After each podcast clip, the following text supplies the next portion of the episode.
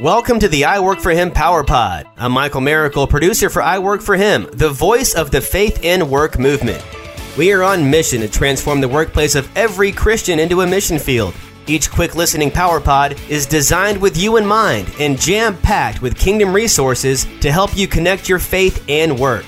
How will this impact your workplace? Let's find out right now. Mentors. Joshua had one. Moses had one. Peter, James, and John, they had one. Do you have one? In society of old, everyone had a mentor. You were mentored at work, at home, on the farm, and at church. You were mentored at the local drugstore, drugstore counter, feed store. There were the next generation there, the next generation mentors constantly were feeding into the next generation. I mean, it was always there was always mentoring everywhere. But where have all the mentors gone? Are they just too busy? Or are they ready and waiting? Their answer is no, they're not too busy. There are millions of men and women out there who would love to mentor you and walk alongside you in life in a mentoring kind of relationship. They just need to be asked. So, what are the specifics of a mentoring relationship? What should it look like, and how do you get it started? Well, I'm not an expert, but let's bring in an expert who can help us work through this entire issue. Bill Hendricks from the Giftedness Center. Welcome to I Work for Him. You and your dad first wrote this book in 1995, and you went back and re released this book mm-hmm. this year. Yes. Why write a book about mentoring? Well, because Dad had been a big speaker in the Promise Keepers movement, mm. and uh, he gave a talk one one day at Promise Keepers and said every man needs a Paul, a Barnabas, and a Timothy. A Paul to build into his life, a Barnabas to walk alongside him, and a Timothy into whose life he's building. And that became like a slogan or a watchword that really took hold. And they asked us then to write a book to flesh that out um, for the benefit of the men and promise keepers. When you wrote this book, you know, when you first wrote this book in 1995 with your dad, it was to men. Yet today, there is just as desperate a need for women to mentor women as there is for men to mentor men. Absolutely. How, talk about that. Well, I think that as as particularly as millennials have come of age, you know, if millennials are looking for anything, they're looking to be developed as people as well they should and that they they instinctively think, you know, in terms of mentors, they're looking for people you know, from one point of view, the way I'd put it is when you're a young adult, what you most need is an older adult to come alongside and invite you into the adult world, which means to treat you as an adult, which means mm. to listen to you uh, and without judgment, let you tell your story, let you tell the issues that you're working on, and then give you the benefit of, you know, I, I struggled with that same thing when I was your age, or here's how I dealt with that, or here's the questions I had about that, and and you tell some of your own story, and you you develop just a, I guess you call it a relationship, call it a friendship, but this young adult realizes, you know, you're actually taking an interest in me, you actually care, you're not you know, telling me what to do so much as listening to me as I kind of work through and you give me some perspective and you tell me about what other people have done in my situation. Most importantly, you're willing to walk with me as I figure out how I'm going to do what I need to do in a given yeah. situation. And that's really what mentoring kind of boils down to. It's, you know, you mentioned, Martha, there's a stigma about it. We have created this, this myth in our culture that a mentor is this you know, wise sage that knows everything and has the answer to every question. I've never met such a person, okay? Because yeah. I don't think they exist. Um, I look at a mentor as a, a, a person who's simply been a little further down the trail than I have. And they can tell me what they've learned down there, what they've seen, and maybe what I want to pay attention to. And then they're going to walk with me as I walk down that trail it, it's actually not that it's not brain surgery. It's not that complicated, but we've made it complicated. There are thousands and thousands of young men who desperately need an old guy in their lives. And yep. you know what their question is to me, Bill? How do I connect with them? Hmm. So well, tell me. Let, let's start with uh, asking the question if you were going to go fishing, how would you connect with the fish? Well, the first thing you do is get near some water because that's kind of where fish live, right? Most of the time. So by by extension, you know, where are you going to run into some younger men? You're you're not going to do it in the retirement home, okay? So you got to get out of there. Well, the most natural place uh, is probably going to be at your church. It ought to be. Um, there's probably some young adult men at your church now. You know, you you may look at them and go, "Gosh, I I don't know how to relate to them. I mean, they're they're young, they're energetic, they're handsome, they're bright. I don't have any of those things." Well, y- y- you're looking at externals.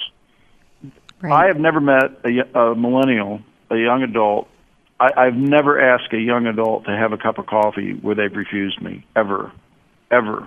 Mm. In every case, it's been like, "Wow, sure," uh, that, you know, and they're like, "I, I why, why would you want to talk to me?" and and it's just like, you know, well, I, you know, I just want to get to know you. I, I, you know, we go to the same church. I see you every Sunday. I just, I'd like to hear about your work and, and your world and and where where where'd you grow up? Where where was where was family for you? And they start telling me their story. And you know, a couple cups of coffee later, we're we're deep into their life and and and we don't have to even go deep, but but the fact that I'm paying attention gets it started.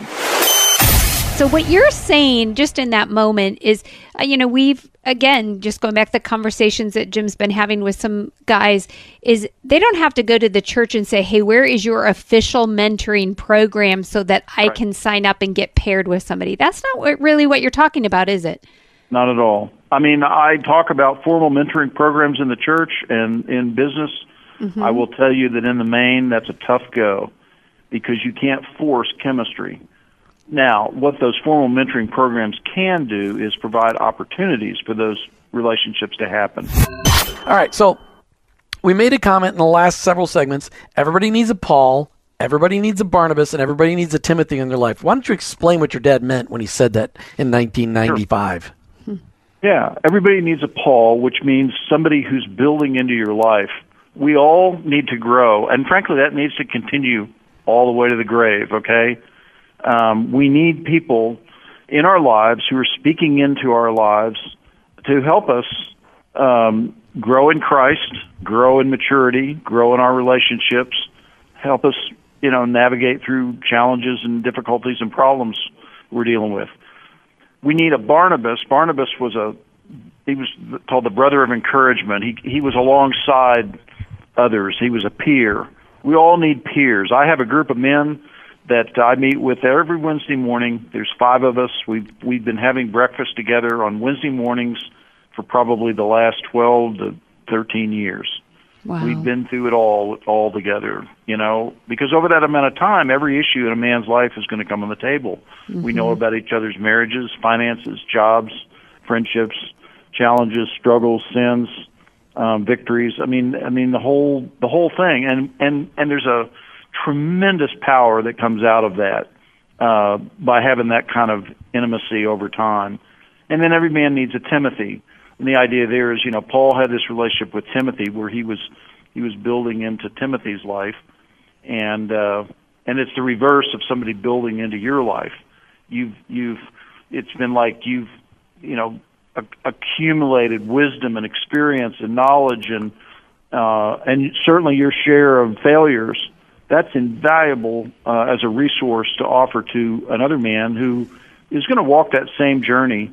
But if they can listen to you tell your story, you don't have to give them the answers. You just tell your story and you tell what worked and what you think didn't work.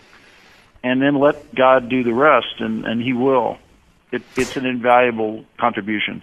Well, and this works with for both men and women, and it really, Absolutely. I think, I think what you know, what we read, and I'm just going to highlight. You know, Grant Skeldon wrote this book by a millennial called "The Passion Generation" on here's how you go and get a mentor. He he says here's what you look for.